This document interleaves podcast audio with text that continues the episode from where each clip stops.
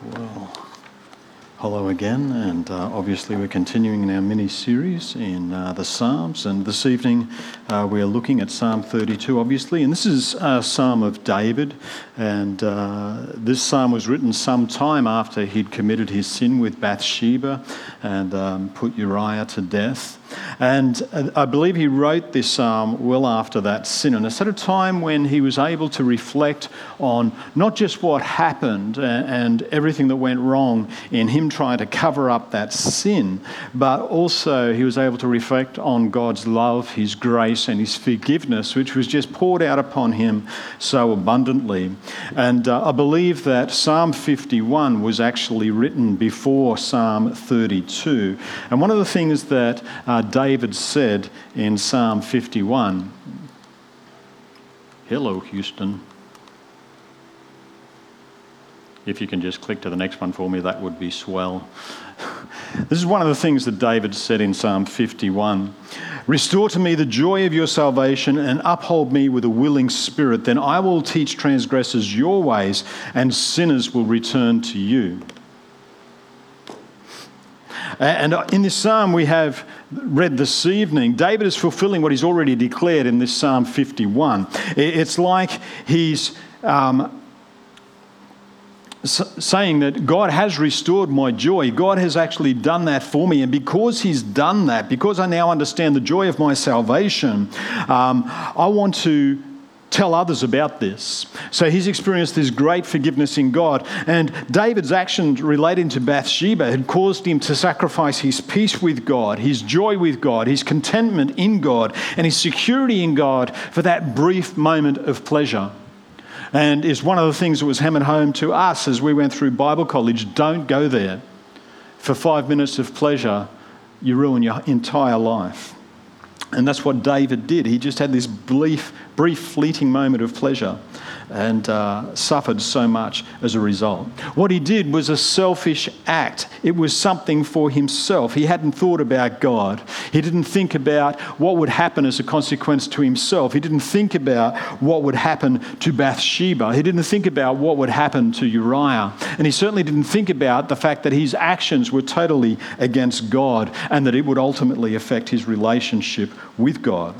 But in this psalm we've read this evening, this Psalm 32, we can hear the joy that David has experienced in knowing he is forgiven.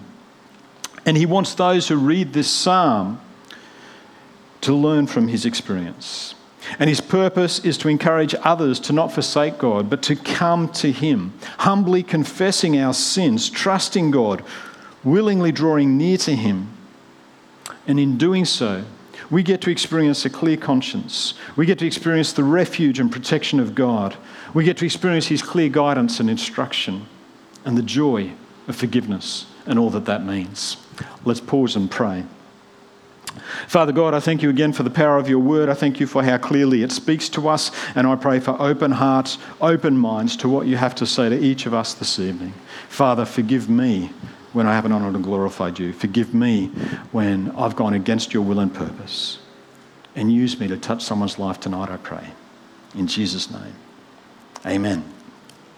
It's interesting when you talk to people about sin or when you talk to people about guilt and you're speaking to them about that, and perhaps it's becoming a little bit pointed about something they need to deal with in their life. And we have a tendency now to push back. Uh, there's not many people who are willing to accept that they could actually be wrong in a particular situation. And we've got to ask the question well, what happened to guilt? This is something that comes up in Scripture, this is something that we're told about. What happened to confession? And I'm not talking about the Catholic church type confession. But confession is something that should be a part of our Christian walk. It should be something that we do on a regular basis. But we have this habit now of mixing grace with tolerance. Christianity has become a free for all faith. There's no sacrifice, there's no cost, there's no need to obey God. That's the way it is perceived and seen. As a faith where there's no consequences, there's no accountability, even if we blatantly disobey God's commands and word. And the problem is, anyone who says anything different to that is called a bigot. They're called judgmental. they're called self righteous. But this is contained in God's word. We are living in very dangerous times as believers. There's those obvious attacks that, attacks that come against us as Christians. But I think our greatest opposition, the thing we should fear most, are the subtleties. Those things that we're tolerating and accepting and making out that sin is okay.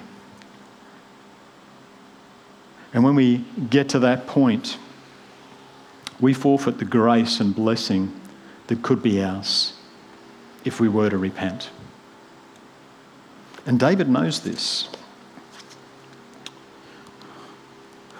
He speaks first and foremost about the blessing of a clear conscience that we have in repentance. And I'm not sure, when, when we talk about King David, obviously it's been a bit pointed in the last couple of weeks, but when we talk about King David, I'm not sure what you think about him. And uh, he is considered the greatest theocratic king and basically, what that means is that he is the one man who ruled in the name of God. He was obedient to God. He was a great intercessor between the people and God. He was like a high priest. And so he's held up as being this great theocratic king. And I have to be honest, I, that's how I think of David. I think of the incredible things that he did for God. But he was also a great sinner. And that's perhaps something that I don't think about much when it comes to King David. I'm not about you. I'm not sure about you, sorry. But he considered this, he, he, he committed this great sin.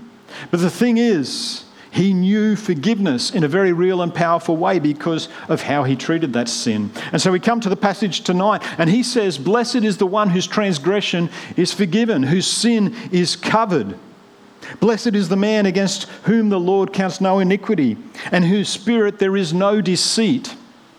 And I love the way that he wrote this. He uses four different words to describe sin. He uses those words in how we constantly fail. And he wants us to be aware that there's all these things that we do, but all in all, it's all sin. It is all opposed to God, and we need to repent of it.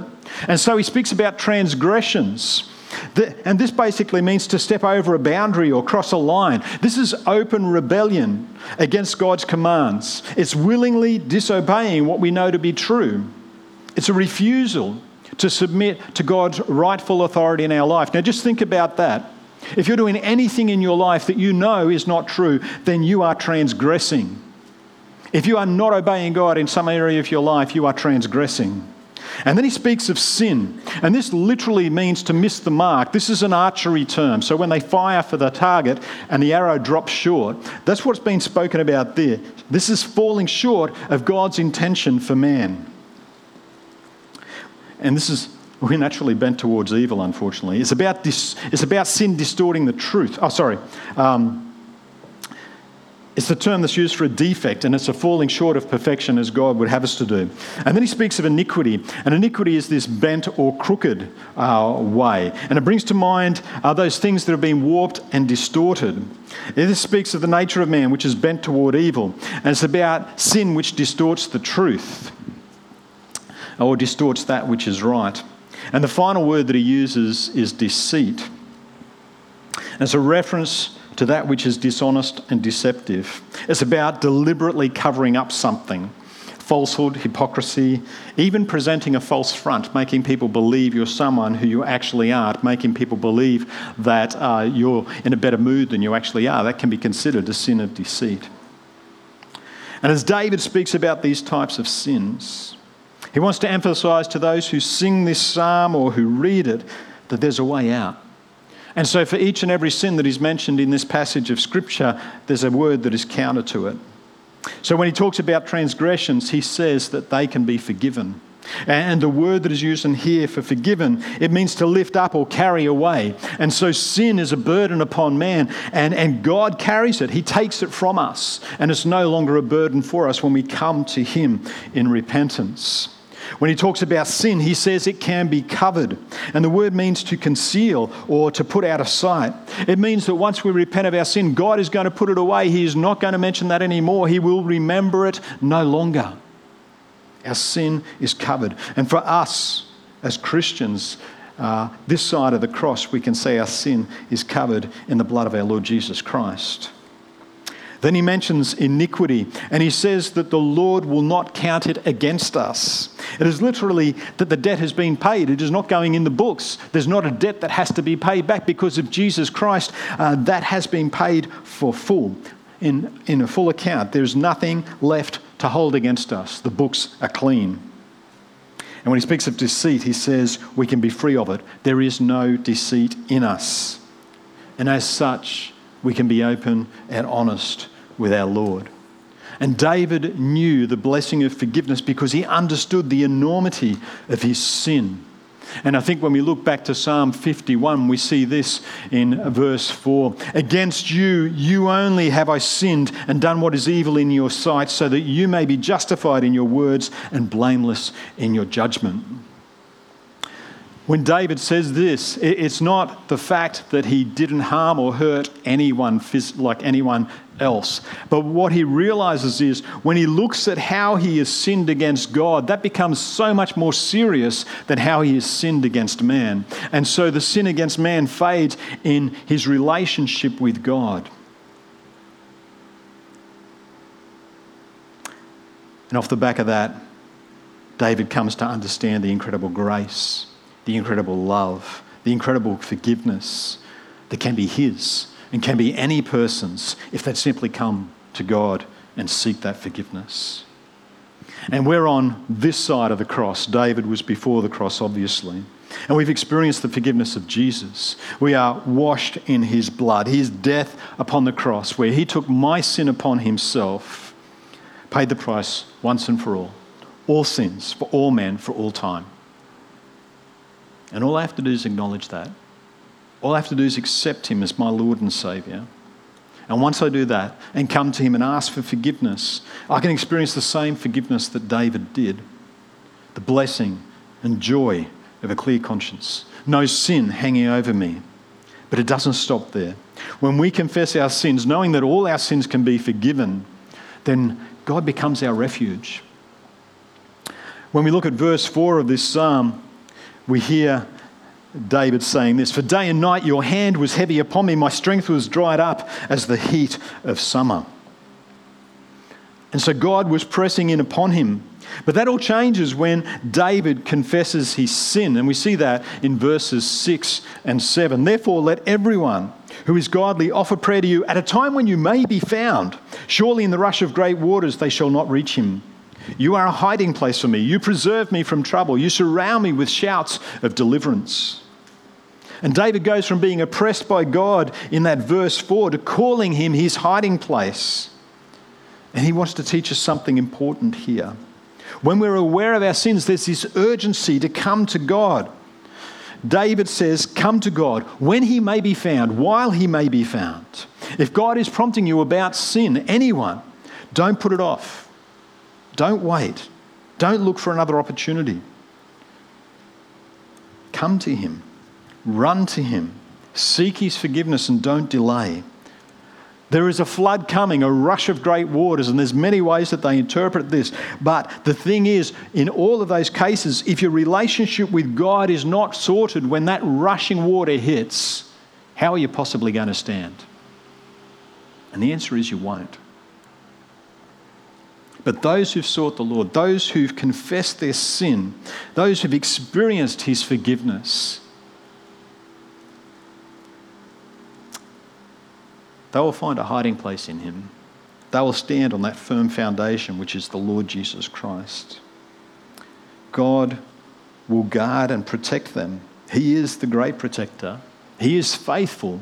He will do it. In our sin, we're running from God, we're disobeying Him, we're moving further and further away. But in the midst of forgiveness, we run to Him, knowing that only in Him is true safety and security. And I read an illustration which I've experienced myself many times. Has anyone been in bushfires or anything like that? Totally terrifying things. I remember being a big one on Tamborine. We were standing in the forest and the fire just went poof, over the top. That was the tops of the trees exploding. And then the ground fire came through after that. It's a terrifying experience. It's like a rushing freight train. But the one thing that can save you is another fire. And so you light a fire, and the fire burns ahead of you. And then before the fire comes, you can stand on the burnt ground and you're safe. And in our context, Jesus did that for us. Still got burnt. Jesus got burnt, but he got burnt for us. He took our sin upon himself so we could stand on the burnt ground, the holy ground that Jesus made, and we were untouched because we call him our Lord and Saviour.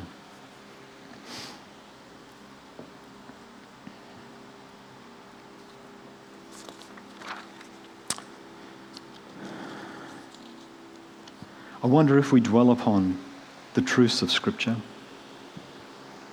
When we're in a right relationship with God, do you consider the blessing it is that nothing can snatch us away from Him? That we are secure in Him, that He holds us fast to Himself? That no matter what it is, we will never be separated from God, we'll never be separated from His love. He is constant and true, He is so willing to protect us. And then in the midst of forgiveness, we're also blessed because of his instructions for us. And this is another benefit of his forgiveness. We will know his instruction for us. It says in verse 8, I will instruct you and teach you in the way you should go. I will counsel you with my eye upon you. He watches us. And those who constantly return to God, repenting of sin and asking Him for His forgiveness, will have a sensitivity to Him. That sensitivity will continue to grow. It is God who makes us aware of sin. And if we respond to those promptings, we'll become more and more sensitive to those promptings and to His voice. We will grow in our relationship with Him. We will understand Scripture so much more. We will see more of His Word speaking to us. We will change our lives in order to draw closer to Him because of those promptings. And we will experience His direction and teach, teaching so much more powerfully. And those who've walked with Christ for some time will be able to testify to that to you. It's an incredible experience to know His direction and guidance. But there's also a warning. Don't be like a horse or a mule without understanding, which must be curbed with bit and bridle or will not stay near you. We have to come to Him willingly. He's not going to force you to follow Him. He's not going to put that bit and bridle upon you to pull you to Him. You have to go of your own free will. You have to desire to be with Him. We always have choices. And so when we hear that voice of God, when we sense that prompting to turn away from sin, are we going to obey that or are we going to turn away just as a donkey or a mule or a horse would?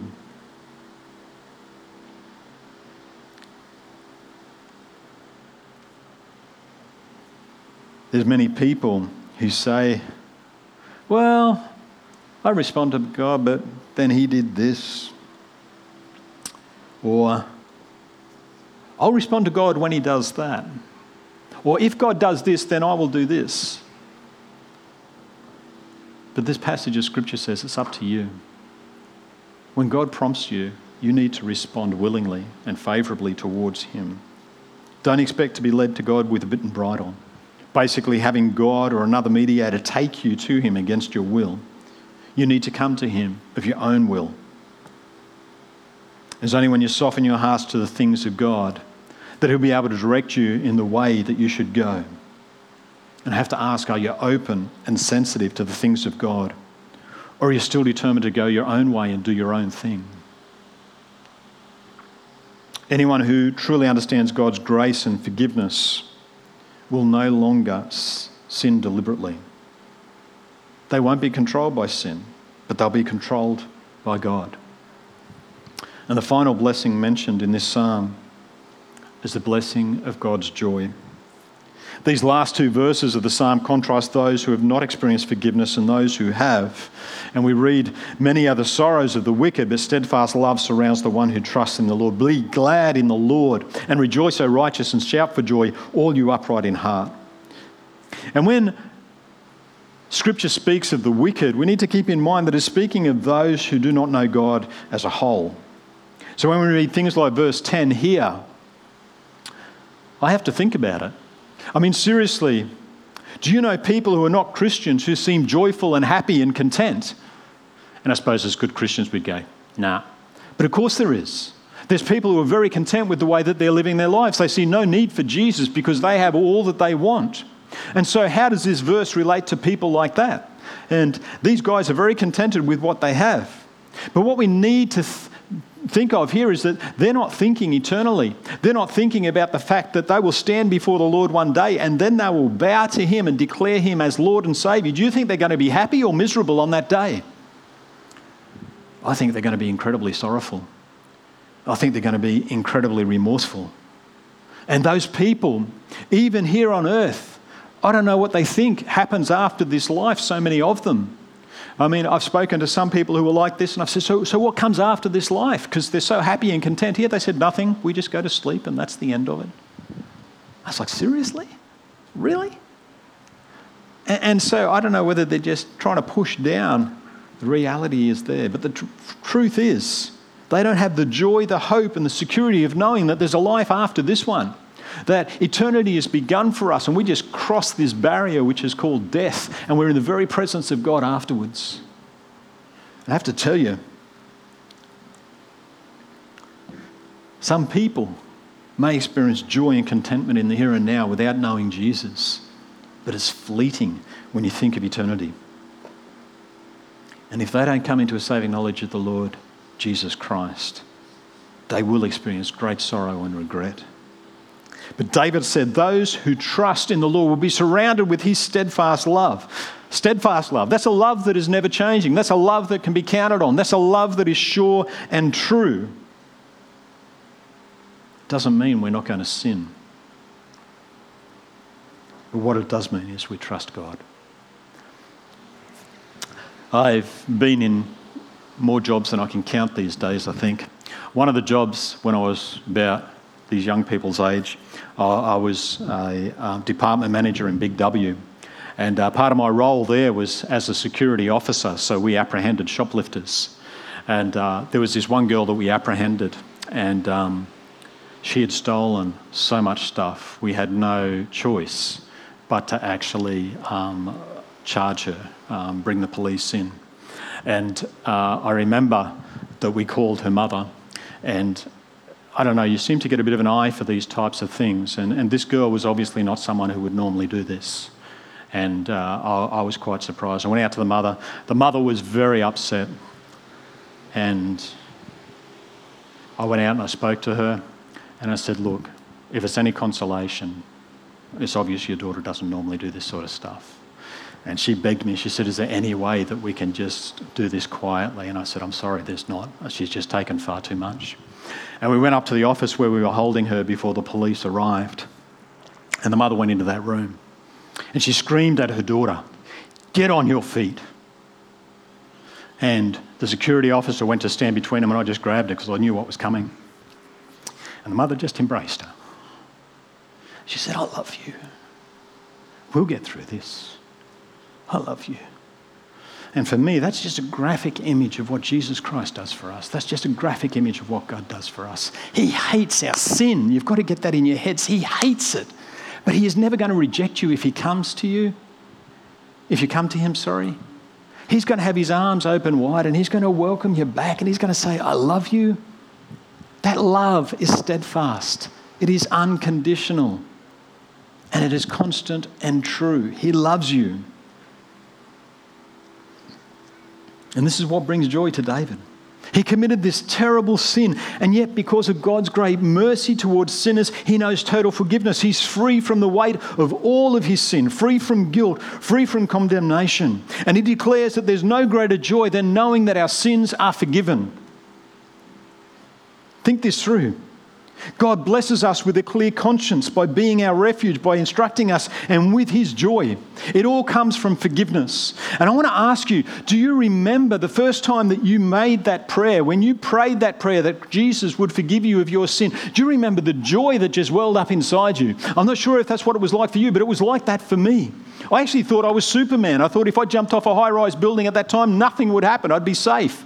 I was just so overjoyed with what Christ has done for me. That's the type of joy we're talking about. Where has that gone in our lives? Why don't we just come back to Christ and ask for forgiveness constantly? Why don't we do this?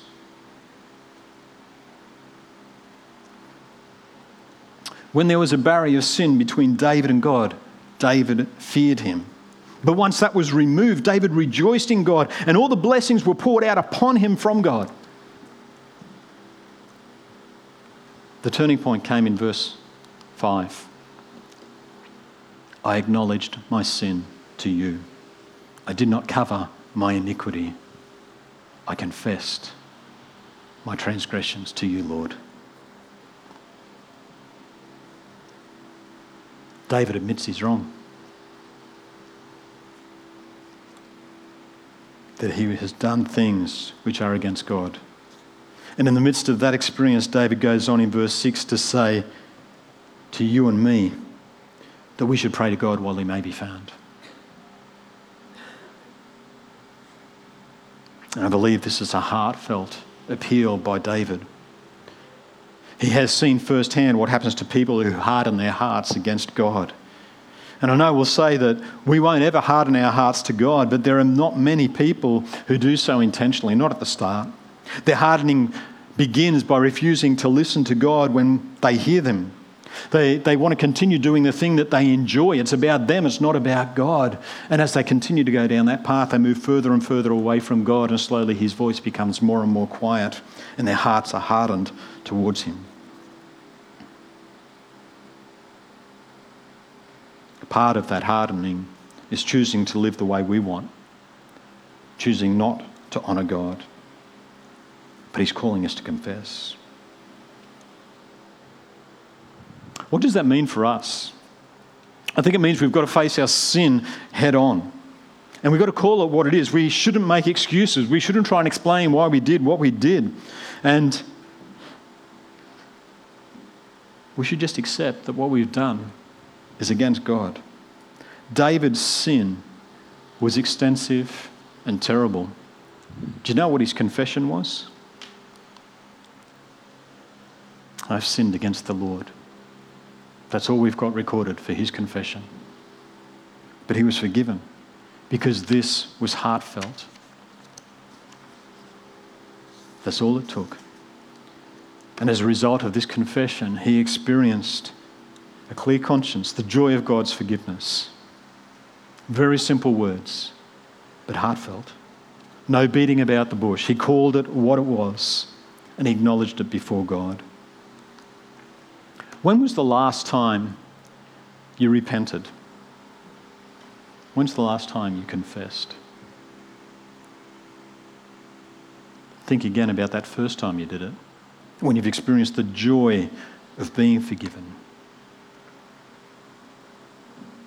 That first time you've realized and acknowledged that your sin was nailed to the cross with the Lord Jesus Christ. And as we close, grow closer to God, our eyes should be open more and more to the seriousness of our sin. We should realize that sin damages our relationship with God. It brings shame on His name. It damages the church. It affects our brothers and sisters around us, and it hurts others. And we should want nothing to do with it. And you've heard me say it before, I'll say it again. We should hate sin. We're told to put it to death. And I can't put to death something I don't hate. But that's how we should treat our sin. And, if we don't hate sin, are you even following Jesus? Seriously. But I want you to understand whatever you've done, however you've moved away from Jesus, He can forgive you and He will forgive you. You may think that you've walked too far from Him, but that isn't true. He waits with arms outstretched, ready to welcome you, so ready to forgive. And sin deceives us. There'll be people who are sitting here tonight hearing my voice saying that that isn't you. You don't need to worry. I'm not speaking to you. God's not speaking to you. This isn't from Holy Spirit. Just ignore it. What you do doesn't hurt anyone else. It's actually okay. But sin's a great deceiver, and that is sin speaking to you. That's not God. And you need to put it to death. You need to hate it, and you need to come to Him. When we confess our sin, it's gone. There's no more deception. We won't be deceived by it again. And you'll stop covering up your sin. Do we want to be free? of sin? Do we want to get over being held back by that? It begins here. It begins now. And true freedom is only found in Christ. John 1 1 9, uh, sorry, 1 John 1 9 says, If we confess our sin, he is faithful and just to forgive us our sins and purify us from all unrighteousness.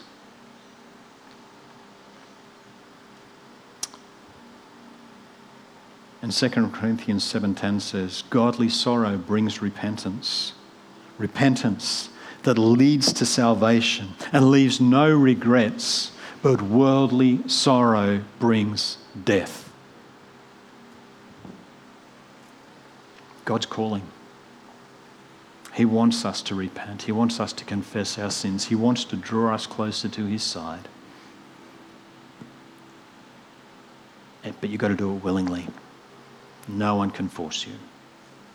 Will you come to Jesus tonight? Let me pray.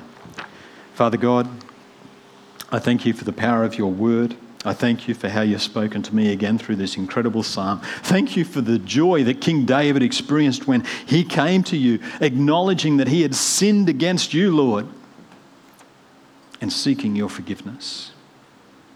Thank you, Lord, you didn't gloss over this in your word. It'd be so great to have scriptures full of heroes. But Lord, He is a hero because He did what was necessary in order to draw closer to you. Father, I pray for each and every one of us that we will come and confess and repent before you if that's what's required. And that, Lord, this will be an ongoing thing where you make us aware of every sin and we willingly lay that at your feet and ask for your forgiveness. Thank you again for the gift of the Lord Jesus Christ. Thank you. I cannot out sin the cross. Let us all be aware of that, Lord. And let us be willing to take the steps we need. In Jesus' name, amen.